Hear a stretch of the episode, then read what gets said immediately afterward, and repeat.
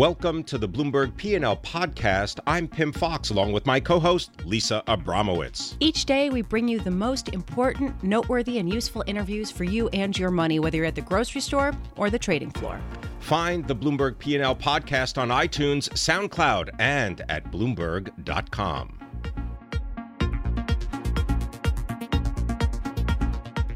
We are broadcasting live from the Bloomberg Year Ahead Summit at the Park Hyatt in New York City.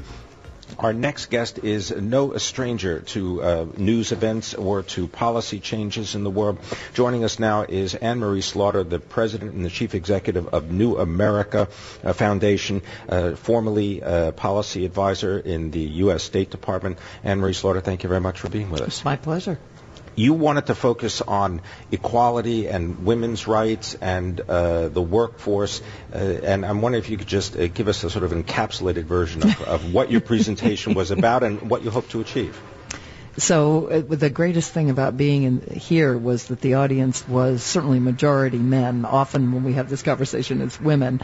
And I had a very simple message, which was we are never going to get to gender equality unless we uh, change our expectations of men as much as we've changed our expectations of women so that all policies have to be gender neutral. You can't have maternity leave uh, and no paternity leave or long maternity leave, but short paternity leave. You have to assume all human beings have children. Think about same-sex couples, for instance, or adoption. But you also have to assume that you know, a man with children is going to slow down if you assume that a woman with children is going to slow down. Or assume a woman has a lead parent at home the way you assume a man has a lead parent at home. And finally, you're going to have to change the automatic assumption uh, that you know the person who works longest works best, and actually look at results rather than FaceTime. You wrote a story, an article, uh, why women still can't have it all in the Atlantic in 2012. Um, you have two boys. Going back, if you could do it all over again, what would you have done differently? Let's make it easier. Uh, oh. Nothing really. I mean, I you know I was a tenured professor, and my husband was a tenured professor. It doesn't get better than that. Oh, I know. Uh, my father's a tenured okay, professor. So, and I was a dean, and but Andy was a tenured professor, so we had that flexibility. So the only thing, you know, I could have not taken the job with Secretary Clinton, but I would n- never say I shouldn't have done that because even as hard as it was, it was totally worth it. And um, you know, I tell young women all the time if they're going to go work on the National Security Council, I say, do it. You know, you'll love it. It's great for your resume, but just understand you're not going to see your children. So don't try to do both. And if your spouse is not willing to be lead parent, you've got a big problem because you really aren't going to be able to do both. So I wouldn't change it. Um, and you know, I, I have been home as much as I'm ever home. My kids would say my definition of being home is different than many people's, but um, for for both of them all the way through the end of high school, and I wouldn't trade that. Now, you served as a director of policy planning yep. for the U.S. State Department uh, from 2009 to 2011. Uh, you were the first woman to actually hold that position. What did you learn as a result of your tenure? And are there things that you wish you knew about what was accomplishable, what was the real world versus the policy world. Can you give us some in, uh, some insight? Yeah, well, so I learned a lot. So you have to start with the proposition, having been a tenured professor, I was 50 years old before I ever had a boss. Because at the academy, you do not have a boss. So getting used to having a boss, even a fabulous boss like, like Hillary Clinton, took some doing. Um, I would say I really did experience something I'd read about but not not seen that you know, women, anybody will be cut out of a meeting in Washington, but you, effectively to be in the meeting, you have to act like, of course, I'm going to be in this meeting, which I think is harder for women to do than men. The other thing is that the, you know, this should have been obvious too, but the, in these cases, young men networks, that weren't old boy networks, they were young men, they were 32 year olds, through, from the White House, through the Treasury to DOD to state, that's where the information traveled, and information is gold in politics. And so there just weren't enough women to have that kind of network, uh, so that you always were one step ahead of your boss. Given your experience in international relations, I would be remiss not to ask you, looking around right now, people are worried about a lot of crises around the world. Which do you think is most imminent and important to watch and that the U.S. could potentially help to ameliorate? It's hard to know where, where to where to start. Uh, you know, I do so imminent. We are watching the implosion of the entire Middle East, and we are not going to be able to cabin that. I disagree sharply with the president on his Syria policy because I think not just refugees, but we're just incubating another whole generation of terrorists, and we are destabilizing a region that is very important to us. So I think that that is critical. The th- crisis I worry about most is a accidental collision or incident in the South or East China Sea where for domestic political reasons Japan goes on alert, Japan is our treaty ally, we back Japan, China goes on alert, China has to feed its nationalist youth. And suddenly it looks like 1914 where nobody really wants to go to war, but no one can see a way out. So that's one uh, I worry about. And then the last one, which we could do much more about is Venezuela going to collapse. And when Venezuela collapses, it's going to be bad for energy markets. It's going to be terrible for refugees. It could further destabilize Colombia. It, you know, we we need to be paying much more attention and doing what we can to help stabilize that country, preferably with the rest of the OAS. Thank you so much. This was really, really tremendous. Anne Marie Slaughter, a longtime uh, policy advisor to the president, but also a professor uh, and uh, now currently president and CEO of New America. Thank you so much for being with us. We heard a lot of really fantastic things for the year ahead. I'm hopeful, Pim, I've got to tell you. A little bit more hopeful than I was when I started. I'm hopeful for your coffee.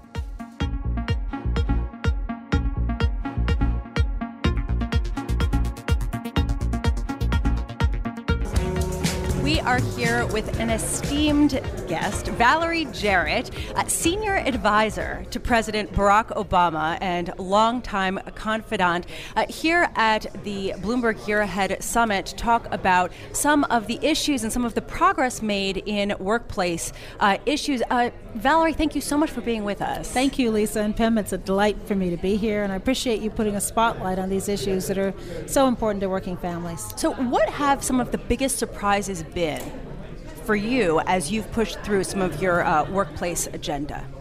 Well, frankly, how easy it is to convince businesses about what's in their self interest once you show them the data. So, for example, um, eight years ago, it was hard to get businesses to really talk about investing in their workforce in the form of paid leave, paid sick days, workplace flexibility, affordable childcare, equal pay. That wasn't front and center. In fact, I would venture to guess if I'd been invited to Bloomberg, that wouldn't have been the topic that you'd wanted me to address. And I've been so heartened to see truly a transformation over the eight years in terms of the awareness, and not just with the large companies, publicly held companies, but small businesses who care about their culture and care about retaining their workforce and recognizing it's not just enough to get them in the door. You've got to be able to compete in a 21st century um, marketplace, and that's dependent upon recognizing the needs of the 21st century worker. The president has just signed an executive order having to do with companies that do business with the federal government. Wonder if you could just expand on that. Sure. Well, we recognize right now that there's no national paid sick day requirement. Um, and so there's legislation pending called the Healthy Families Act that would require companies to give their workforce at least seven days of paid sick time. Uh, I would mention also that we're the only developed country in the world that doesn't have a federal paid leave, paid sick leave policy. So, in light of Congress's failure to act, the president signed an executive order saying, all right, well, at least if we're spending federal taxpayer dollars, we want to know that the workers are going to at least have seven days of paid sick time. And so, if you want to do business with the federal government, then you're going to have to pay your workers um, paid sick days for seven days. Everybody gets sick. And I don't know about you, but if I go to a restaurant, I actually want the worker to be healthy. So this isn't just that it's good for the worker and good if I'm a mom and my daughter's sick. I don't want to get doctor days work because I want to stay home and take care of her. I want to be able to do that. And all too often, particularly lower wage workers ha- can't afford to choose between going to work or missing that day's pay, or let alone losing your job if you don't show up. So that's what the executive order and, does. and we're, we're very familiar as consumers about following the whole supply chain. In this case, it goes back to a person. It goes back to a person. Exactly. And if you're an employer you're only going to be as good as the people who you employ. And recognizing that you've got to take care of them and invest in them is not just good for women. This is a working family issue but it's also good for business and it's good for our economy. We're now competing with companies all over the world. I just mentioned i was here several months ago at spotify and they just announced 12 months of paid leave. 12 months why? Because they're headquartered in Sweden, where they offer 18 months, and they're having a hard time with their workforce because the ones that work here are going, well, wait a minute, look what's happening over in Sweden. So they're needing to close that gap. And that's happening all over the world. And so companies that recognize the importance of investing in their, work, in their workforce are seeing uh, the results of that investment. As the mother of two small children who works full time and has a husband who yeah, get works full time, I totally understand this. But I also understand, you know, when you hear about equality of pay for women and you hear about the childcare issues, how complicated it is and how there are so many factors that go into it with respect to uh, the wishes and sort of whether people are directed by virtue of getting uh, time off to be the primary caregiver. Going forward, what do you think needs to happen? That's a really good question. Well, one of the steps the president has also taken is to require companies um, that are over 100, have over 100 employees, to collect data on pay and send it to the Department of Labor. And it's a tool for the companies, but it's also a tool for policymakers to try to figure out whether or not there is a discrepancy in pay. And if you get to the fact that there is, then you can go behind the numbers and figure out why. Uh, we've also asked companies to take what we're calling an equal pay pledge. We have 57 companies around the country, big companies, you know, from Amazon to Google to uh, GM, who've taken this pledge. And what the pledge requires is once a year, look at your data look at what are the structural impediments to equal pay and other impediments to keeping work, women in the workplace, and then make a commitment to try to um, deal with them. And what we do at the White House is try to show what are those best practices. And if we're keeping women in the workforce, half of our workforce is now comprised of women. Women are graduating from college at higher rates than men. Thank you. I'm familiar with that. But Sorry, in a field such as computer science, they're only staying in three years, and the number one reason they give for leaving the field culture. And so it's also not just a matter, Lisa, of having these important um, policies on your books of your company, but you also have to create a culture where people feel comfortable taking them. At the White House, we have three months paid leave for men and women, equal, because we think they should. Well, but, but just let's, for one second, I mean, your job is incredibly important. Yes, it is. you do a lot of things. If, if you were in that position, would you be able to extract yourself for three months, or yes. is this kind of a fallacy? No, you could, and that's what that's why I always give the White House as an example because. What's more high powered, high pressured than that? Where do we all think we're indispensable? But we have had several senior members in the White House team, including my own deputy, who left for three months. And we have now created the kind of culture where if you don't take that three months, then there's peer pressure. And it's like, well, what are you doing back here? And so you reinforce it. And you know what happens while you're gone? Somebody steps up. And we all cover for each other. And we've created the environment where there isn't any resentment for it because it gives younger people a chance to move up for a second and get, and sometimes that leads to promotion because people more senior get to see them in action. So if you can do it in the White House and you can do it equally for men and women and you work on that culture, and it takes a deliberate effort. You can't just say, yes, you can do it. You have to model. People can't be what they can't see. And so when the press secretary, who's a man, Josh Earnest, takes paternity leave, that sends a message throughout his entire core group that if the press secretary can be out of pocket, so can everybody else. Just give you a quick uh, 20 seconds here eight years. Obama is uh, ending his two terms. You're going to be ending eight years at the Washington White House, and so you are right. Yeah. Uh, what are you going to miss the most? Oh my gosh. Or what are you going to miss the least? Congress. Okay. that was a much easier because I'm going to miss so much. I'm going to I'm going to miss the people, and I don't just mean the people with whom I work, but the people across this country who I have the privilege of meeting every day from all walks of life who are really just trying to do right by their family. And I've met the most ordinary people who do extraordinary things, and we try to lift them up by inviting them to the White House and see them around. Um, so I will miss just the diversity of my day, and I'll miss the majesty of coming through those gates every morning, where I, every single day for nearly eight years, I just pinch myself at the privilege of working at the White House. How's the coffee? I don't drink coffee, but I bet it's pretty good. Everything else from the White House mess, Navy mess, is really good. Thanks very much for joining us. Valerie Jarrett, Senior Advisor to President Barack Obama. This is Bloomberg.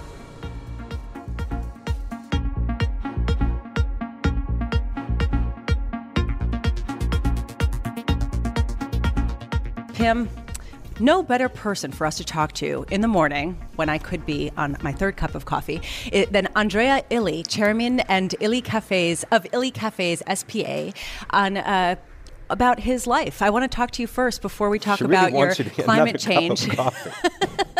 I want to talk first about the fact that you were four years old when you had your first cup of coffee. Can you please explain to me how that how that came about as a as a mom of a four year old?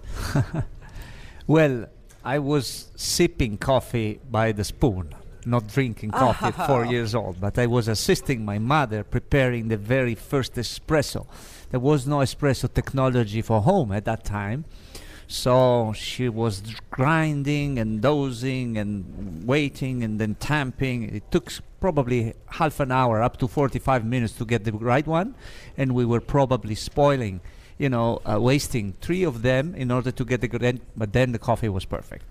So all this has been uh, completely revolutionized with the first uh, paper pod that uh, my father was able to innovate uh, at the at the beginning of the 80s, and suddenly uh, with the easy pods and the successor technology with capsules, this espresso technology became available worldwide, and made espresso to become global and loved by, you know, consumers all over the world.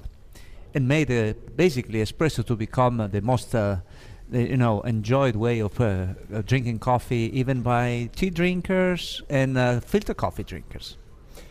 Let's talk about the the Illy brand and the reach right now because you're here at the Year Ahead Summit to learn, to meet, but also to share some of the new programs that you have put together at Illy to draw people in and to expand the brand. Well, Illy is the uh, is the most global coffee brand. We are present in over 40 co- 140 countries, and we do basically one third of our sales in our domestic country, Italy. So, I feel when I here in New York, I feel really I'm at home, and um, it's a family business. 100% controlled by the family. So we grow self-finance, which is a challenge because we are the uh, private company which grows the more relatively in percentage compared to let's say uh, other uh, strictly private one. So that means that only companies which grow more than us are publicly listed. Okay, and um, uh, we are uh, obsessively focused only on quality. As a matter of fact, the company was founded upon the dream of my grandfather, the founder, to offer the greatest coffee to the world. And this dream became a mission, uh, delighting lovers of goodness and beauty all over the world with the best coffee nature can provide, enhanced by technology and the beauty of the arts. This is our mission. And uh, we stick to it to such an extent that we are the only gro- uh, coffee company in the world offering only one coffee. Because if you want to offer the best, it can be only one.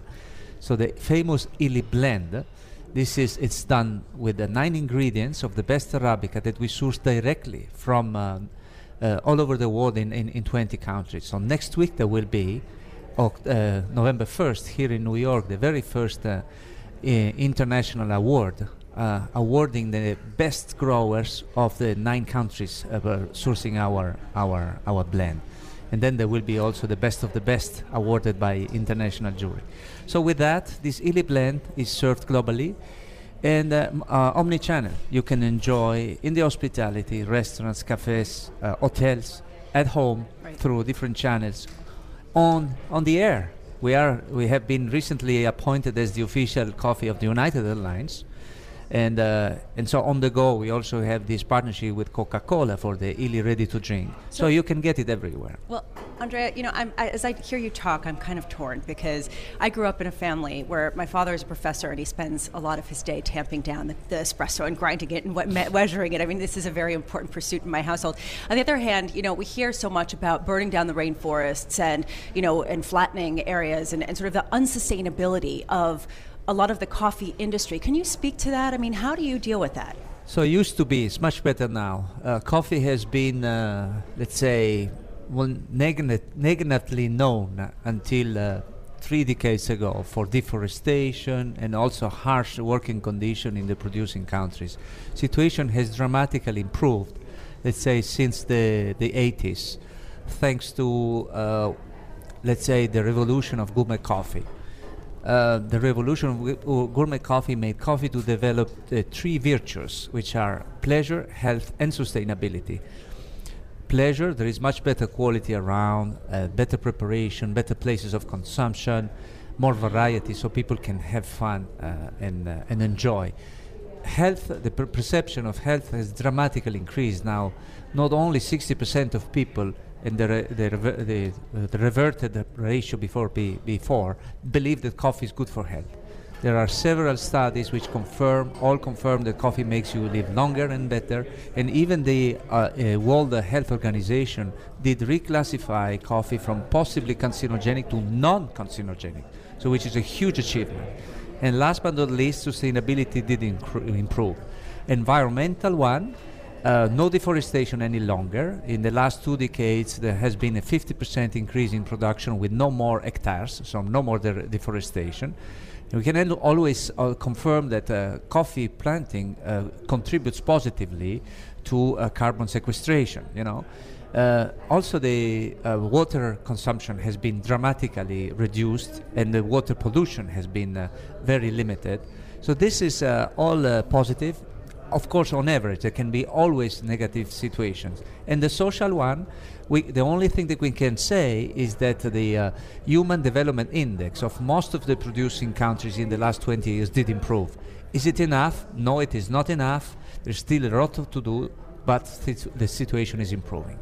Can I just give you about 20 seconds, very short? You're on your way to Boston, home to Bloomberg 1200, but if you can just tell us, what are you planning to do in Boston? Well, in Boston, I'm going to have a, a, conversation at the University Love uh, about the coffee culture in general. Where? This, this just, just tell people where it is and what it's about. Well, this is uh, at the university at uh, Boston and uh, the detail I will tell you uh, later. It's still confidential. all right, but all right, all right. You're but you're going to be at Boston University. Yes, it, it was a private. Let's say. All right. You're going to learn everything you need to know about coffee. Thank you very much. You. Uh, we certainly did. Uh, Andrea Illy, he is the chairman of Illy Cafe. That is the worldwide. Uh, do, did you feel like you got a little coffee just even being next to Andrea uh, Illy? To someone who has just experienced it and lived it for so long. I think Tremendous. he's going to get you a cup of espresso right now. I hope so. Yeah. All right. This is Bloomberg Markets. I'm Pim Fox. My co-host Lisa Abramowicz. This is Bloomberg.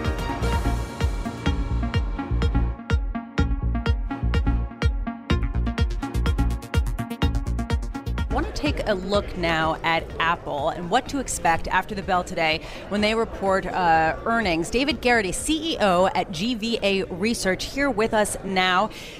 Dave, what are you expecting to see from Apple? Lisa, thank you. We're looking today for uh, revenues to be approximately 40, um, $47 billion, which is going to be down about 9% year over year. Earnings of about $1.65, which could be down about 16% year over year. In terms of iPhone shipments, a number of about 46 million, which actually is down as well. Note that for Apple, this is going to be the third consecutive quarter in which you've seen actually revenues and earnings down year over year. Yeah, but nothing can stop them, right? I mean, their shares are up uh, almost 14% this year. No, so. certainly. So who cares? If, if, we look back over the last six months, I mean, the stock's up almost 30%, while the S&P 500 is up, you know, roughly about 10. So clearly, people trading what typically has been sort of the product cycles for Apple. Obviously, buy the stock ahead of a new phone launch with the iPhone 7. You know, certainly they've been benefiting here not just from what they've been doing with their own product, but the fact that Samsung has basically fully recalled the Galaxy Note 7. I'm just trying to wrap my mind around the fact that this is a company that at least has already done or will do $47 billion in profit, right? That's more. I think that GM did sales for the quarter of like 42 8. that know, might be a good year for GM. Right, uh, no, no, this is well, a great. And this they is have a, it's more a ten, cash on their balance yes, sheet well, than like Bolivia has for their entire economy. Yeah, I mean, this is it, it, I. I just want to try to get my mind around the juggernaut that this machine is because people keep looking, and I mean in, in relation to the stock, not into the gee whiz, we're going to have an iPhone 16 and it's going to make dinner for me the the stock itself, do you think it's underpriced? I think the stock right now still has some further legs on it, and certainly has been assisted here by Samsung. I mean, we are going into the strongest period seasonally, year-end holiday shopping in the Western Hemisphere. We go into the first quarter of next year. You have the Lunar New Year in China. But you see, you're talking about the consumer. I'm talking about the stock. Here's my, my, my thesis, right? Is that if you want to buy into the revolution that smartphones are going to be with us forever, if you want to invest in a company who produces a, a balance sheet and a profit and loss statement that you can read in English and understand, there really are not that many out there, right? I mean, Samsung has and I'm not saying problems, no problems, but what else is there? Right. Apple is still very much your, your default way to trade smartphones uh, on a pure play basis. Clearly, though, if you look at some of the things that are being enabled by the technology, I mean, Google remains a far more interesting company in terms of what it's actually making possible. And I'm not going to say that the Google Pixel is going to be suddenly like that's the new phone, the new phone that they came out with. Correct, and uh, it's not They have. Huawei making it. Is that Huawei making it for them? That's actually it's HTC. HTC, I beg your pardon. Right, but but in terms of having the Pixel out, I mean, having the Galaxy Note 7 from Samsung fully off the market, clearly consumers want to have a competing product relative to whatever Apple has. So, in some respects, in this holiday season, it becomes default, perhaps the Google Pixel. So, there, there's so much optimism here and, and, and good feeling. I have to bring it down a little bit and talk about Twitter. Um, you know, they said that they're going to plan job cuts, perhaps uh, as much as 300 people. Uh, they're expecting to report earnings later this week. What could they say that wouldn't be regarded as a catastrophe from the market's point of view? I mean, the issue around uh, Twitter primarily is just the fact of slowing user growth. I mean, less engagement. I mean, there's only so much that you can do historically within the confines of 140 characters. Granted, they've expanded this. If you want to start writing novels on Twitter, you might think about it. But no, but nobody uses Twitter for having anything longer than basically sort of a very short, concise thought. Uh, and obviously, when Donald Trump goes away, I mean, obviously the Twitter user rates are going to go down. Um, but the thing that's more important to look at in terms of Twitter is that they've gone out to the market in terms of possibly looking at a strategic engagement, a sale. Obviously, pretty much everybody has walked away. Um, clearly, the company is sort of saying, we need to retrench and we need to retrench now. And they really haven't figured out where they're going to go with this. So I'm not going to say here ahead of Thanksgiving that we take Twitter and stick a fork in it. But nonetheless, until such time as, as things become, well, it won't last that long. It'll only be a morsel, not a full meal. In any event, in any event. But the issue for Twitter here is that you know, they they've tried to go, they've tried to engage, they've failed, and. and there has to be retrenchment. Uh, the question is, how far does this extend going out into 2017? David Garrity, are we going to be talking about Twitter in the next year ahead? I mean, we're at the 20, you know, we're at the year ahead Bloomberg Summit here at the at the Park Hyatt. Um, we've got a variety of guests looking at. Do, um, are we really going to be talking about a company that does about 2.2 billion in sales, loses half a billion a year, and has a market cap of 12 billion? Oh yes, it just happens to be Twitter. I mean, why do we care? I would, I would only argue that Twitter is something that you'll be looking at in the rearview mirror in 2017 as basically being technology roadkill.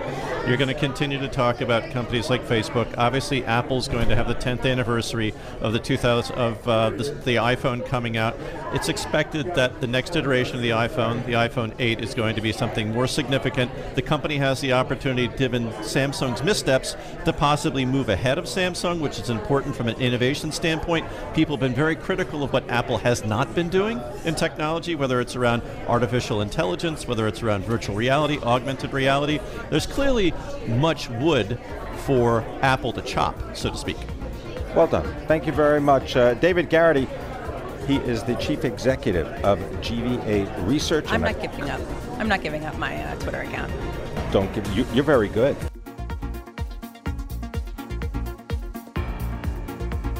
Thanks for listening to the Bloomberg P&L podcast. You can subscribe and listen to interviews at iTunes, SoundCloud, or whatever podcast platform you prefer. I'm Pim Fox. I'm out there on Twitter at Pim Fox. I'm out there on Twitter at Lisa Abramowicz1. Before the podcast, you can always catch us worldwide on Bloomberg Radio.